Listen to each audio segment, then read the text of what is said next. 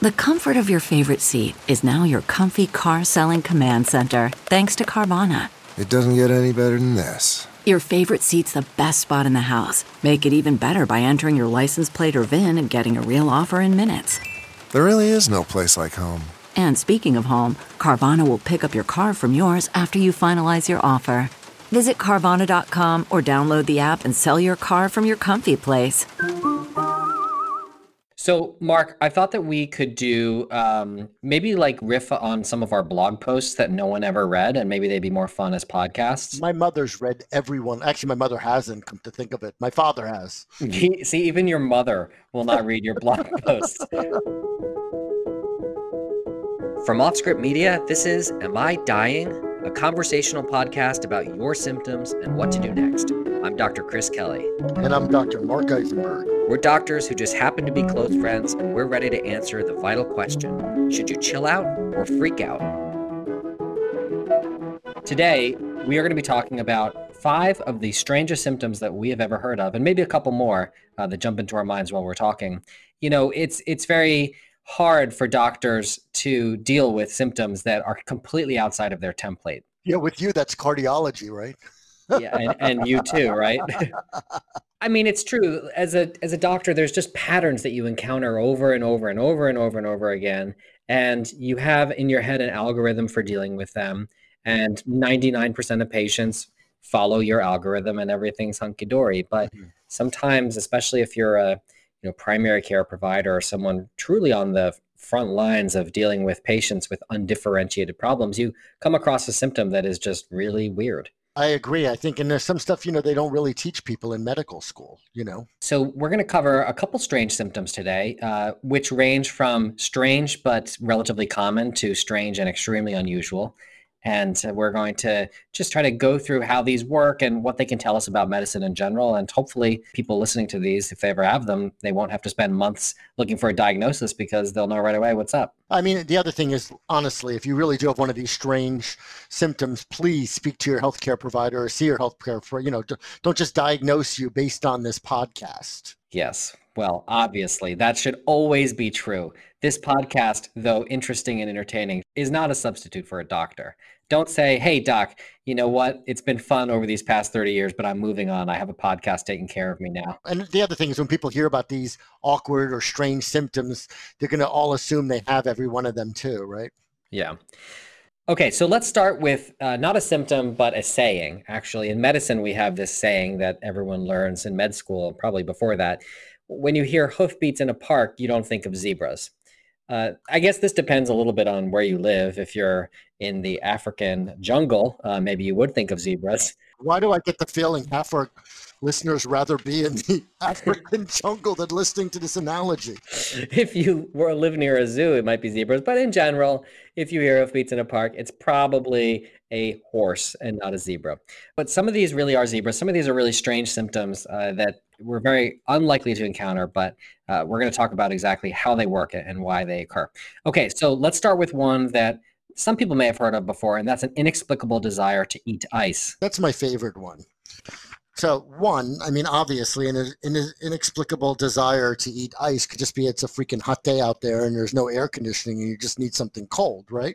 Indeed. But anyway, this phenomenon, which they do. But does that make you want to chew ice when it's cold outside? And we're not talking the crushed ice, you know, that you get at the bottom of a fast food soft drink. This is like cubes of ice that you're crunching down on. Well, that's true. But you know, they did teach this one in med school to almost anyone because it is like so interesting. The term is called pica, right? There's also another term, isn't there? Pica. Pica? Pica, pica. Pica. Well, pica. Uh, pica, but there's another term too, right? Pagophagia. Yeah. Anyway. Yummy, yummy. But uh, so it basically has taught. So if you have an inexplicable desire to eat ice, also called as pica, did we say, or pica? Pica? Pica. Okay, I have to remember that. Pica could actually mean you're iron deficient. But now we have to explain what iron deficient means, right? Yeah, so iron is an element that uh, occurs in nature and we get it in our diet when we eat meat primarily. And iron is an essential ingredient in the composition of red blood cells. And so you really need iron to have red blood cells. And if you don't get enough iron, or if you're losing iron, and we can talk about how that happens, then your body can't make red blood cells and you become anemic. So, in addition to craving ice, you might also feel a little tired, lethargic, maybe short of breath when you exert yourself. And that could be signs of iron deficiency. That's anemia, but there's many different types of anemia. But the one we're concentrating now is when you're actually iron deficient anemia. Some of the ways in which you can become iron deficient number one, if you are having stomach or intestinal problems, usually it's something like a gastric bypass where the plumbing has been rearranged and you're not absorbing nutrients as well. That can cause iron deficiency. Far, far more common, though, is that you are absorbing iron, but you're also losing it. And that's because you're bleeding. And the most common cause is that you're bleeding into your intestines and you just don't know it. Mm-hmm. So if your stool maybe appears a little darker than usual, there could be blood in there. And over time, that can accumulate and you can become iron deficient. Among younger people, especially obviously exclusively among women, you can also have very heavy periods and that can make you lose a lot of blood and become iron deficient look, the normal symptoms of iron deficient anemia or any anemia is being short of breath with exertion, tired, like you said. But a strange symptom that some people might have that could be explained by iron deficiency anemia could be, as we said, you have this desire to chomp on ice. And I don't think it's really understood at all why it happens. And and sometimes it's not just ice. People eat clay, chalk, uh, other. Wait, wait, wait. That's not, not nor- that's not normal. Not edible substances. Uh, Mark, Mark's sixth grade teacher was always frustrated because the chalk would disappear into his mouth. Yeah, it was delicious. And again, sometimes people do just like ice, and certainly a nice crushed ice is fun to chew on. But if all of a sudden you're just finding yourself eating a lot of ice cubes, maybe consider checking out to see if you're iron deficient. Yeah, especially if it's in the middle of winter, right? Indeed. Yeah, that that that you can actually nicely say to your doctor, should I be, you know, can you check when you do my routine bloods my iron level? Again, that's not iron level isn't normally checked when a doctor sees you for a yearly physical. So that you might just say, do you mind checking my iron level? So, since we're speaking of iron, why don't we now go to the opposite end of the spectrum and talk about a weird symptom in which you set off metal detectors no matter what, even when you're naked. Uh, in those common cases where you're walking through the airport buck naked, you walk right through the metal detector and it goes off. Yeah. That's a little weird, right? Well, that is, unless, unless you have one of those pacemaker defibrillators, right? Well, yeah. So if you, let's say the older ones, right? Let's assume that you do not have any metal implanted into your body. And by the way, having a filling everyone will not set off the uh, the alarm system. Yes, and and modern prosthetic joints shouldn't either. Yeah. But let's say you're setting off the alarm system, even though you really don't have any metal on you, or as far as you know, in you. That can actually be, in rare cases, a sign of iron overload syndrome, where your body is retaining too much iron, usually absorbing it in very high levels and retaining it in the cells. I'm going to talk about what that's called. That's called hemochromatosis, because I, I feel a little self conscious that I can't pronounce things properly sometimes. that's a pretty easy one, though. I get like no support. so that's hemochromatosis. Never good enough, Emma.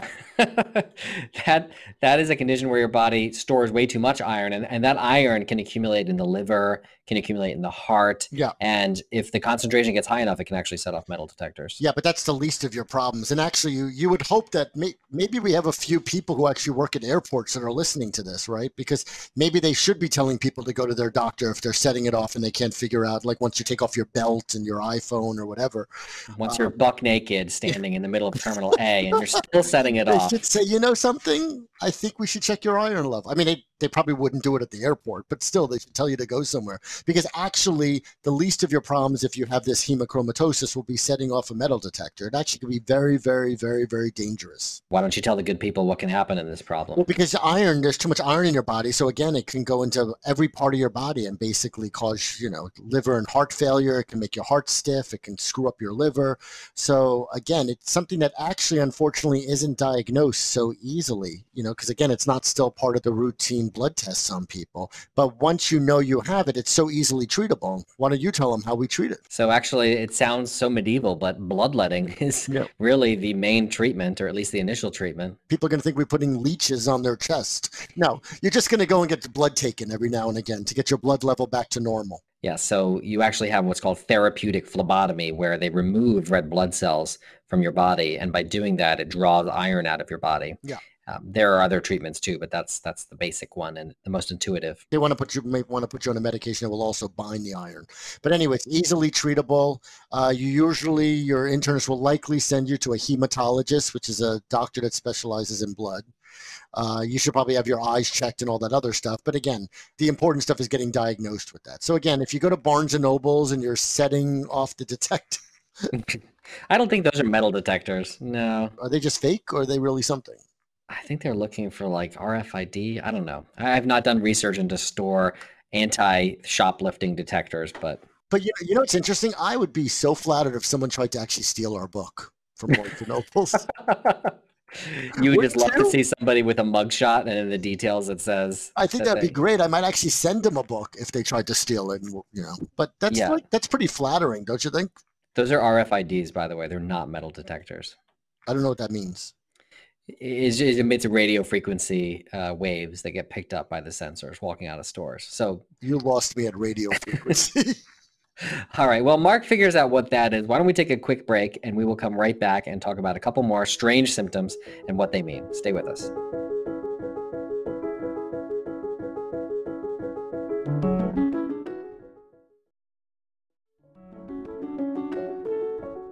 Welcome back, everyone. And actually, I'm going to share with you a weird symptom someone suggested they have uh, when I was at a cocktail party like six years ago.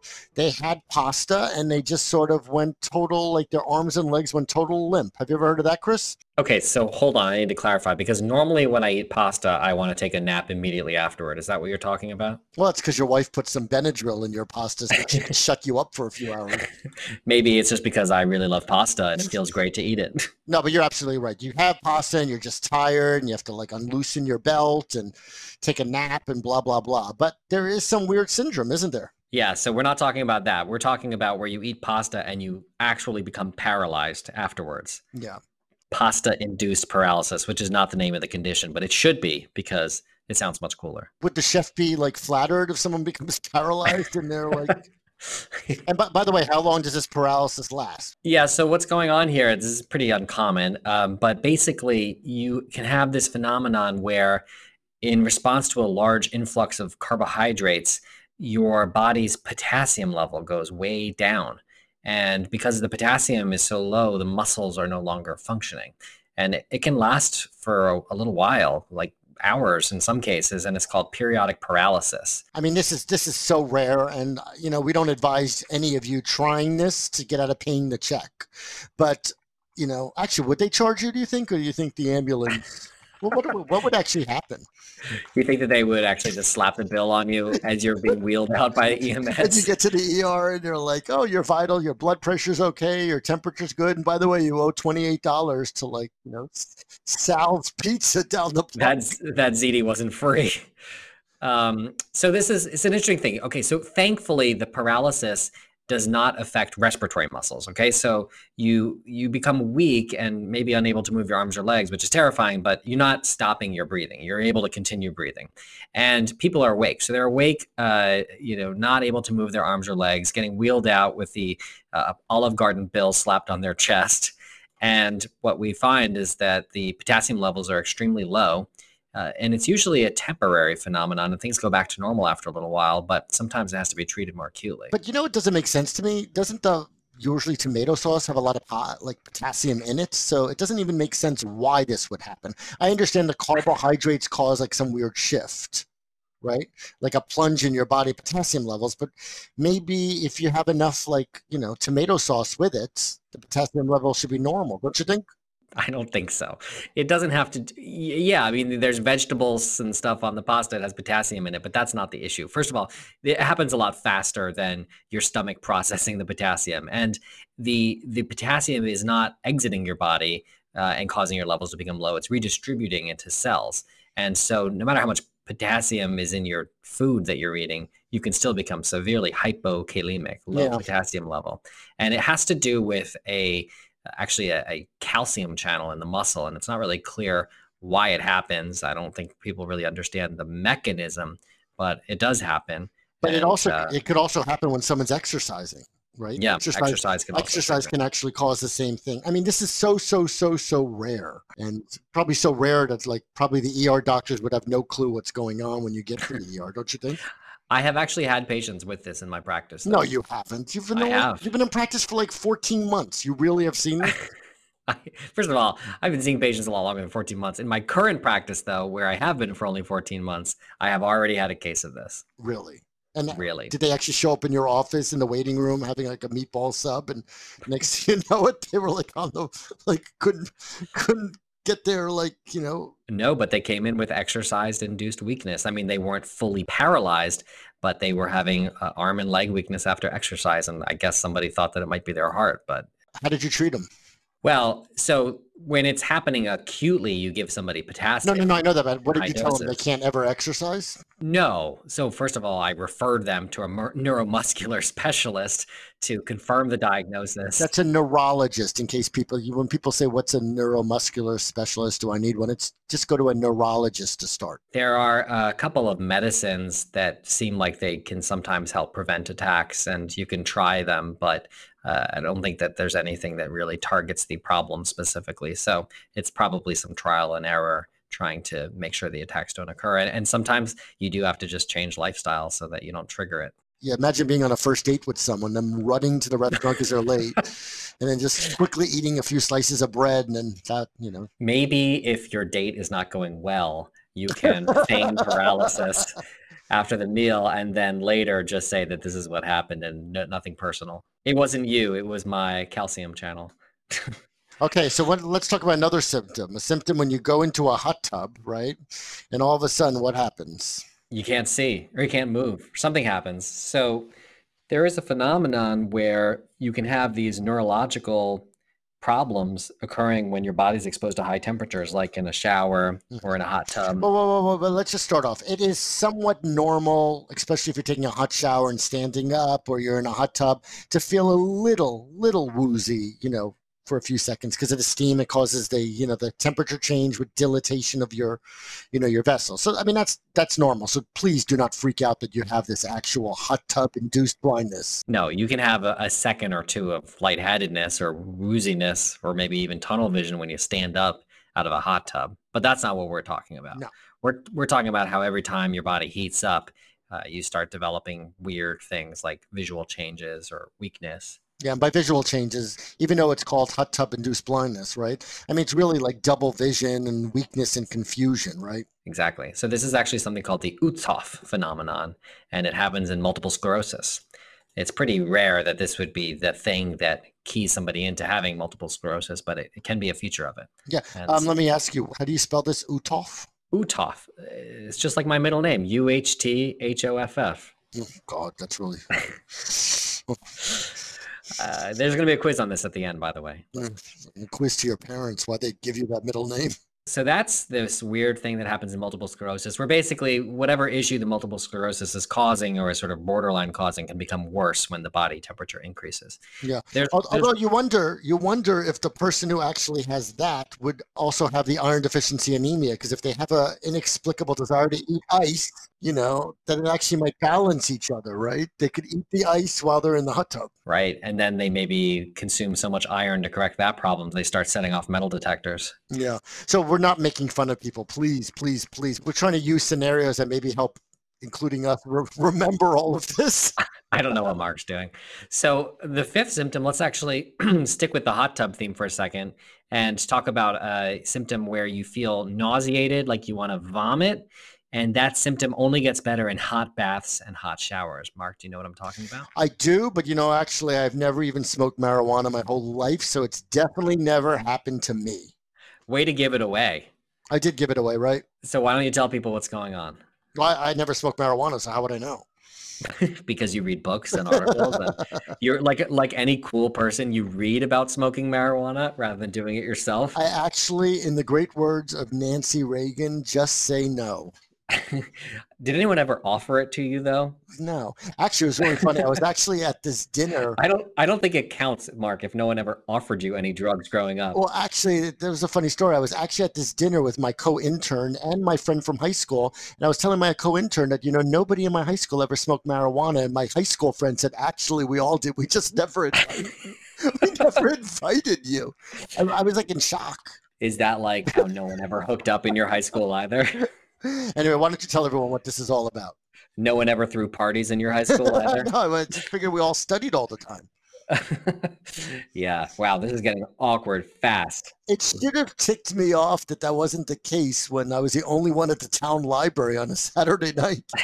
yeah. hey, guys, I'm here. Where are you? But look where it got me in life. I'm making podcasts. Yeah. Wow. You really showed them. anyway, why don't you explain what happens?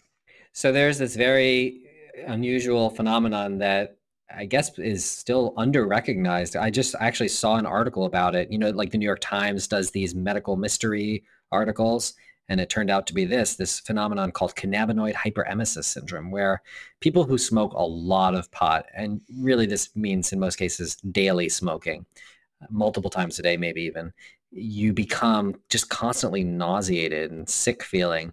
And the only thing that reliably makes it better is a hot bath or a hot shower. And so you have folks who are spending a good portion of their day in the bath, which by the way sounds amazing. I would love to do that if I didn't have to work. Well, you're already doing the marijuana, so you might as well do the other. No, no, no. I just said no, and people did offer it. But anyway, so if you have this problem where you're feeling nauseated all the time and you are spending a lot of time in the bath because it makes you feel better and you smoke a lot of marijuana, then there's no more information needed. The diagnosis has been made.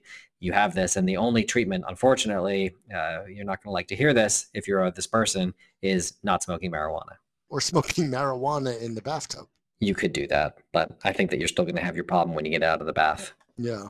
Well, you know, to be honest, there's multiple reasons why people should not smoke marijuana. But this is not your soapbox. Anyway. So that is a review of some strange symptoms, some uh, that we actually do encounter in our clinical practice, some we've only read about, but it will hopefully help you understand a little bit more how the body works, uh, why some of these things occur. And if you're listening and you have any of these and you have not had any of the uh, diagnoses associated with it, it's just something you might consider. Yeah, and if actually you do have a weird symptom that honestly took multiple doctors long time to figure out, please email us or text us. What's the best way people can get in touch with us? Docs at amidying.com. Because we actually would love to hear about it, and we'll even maybe put you on one of these podcasts and have you talk about it so people could really understand in case it happens to anyone they know. Only if you want to. I would love that. We need some guests. Are we getting sick of just talking to each other? I know I am. Thanks for listening, everyone. If you like the show, be sure to subscribe, leave a review, follow us on social, and tell all your friends to listen. Am I Dying is a production of Offscript Media. Our executive producer is Matthew Zachary. Andrew McDowell is our senior producer. Karen Lee is our production manager. Darren Tunn is our production intern. Am I Dying is recorded, mixed, and edited by Ariel Nachman.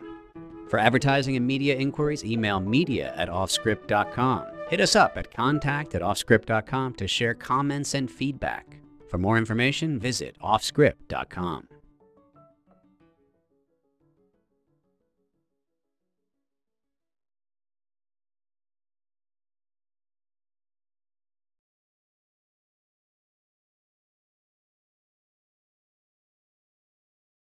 One, two, three, four.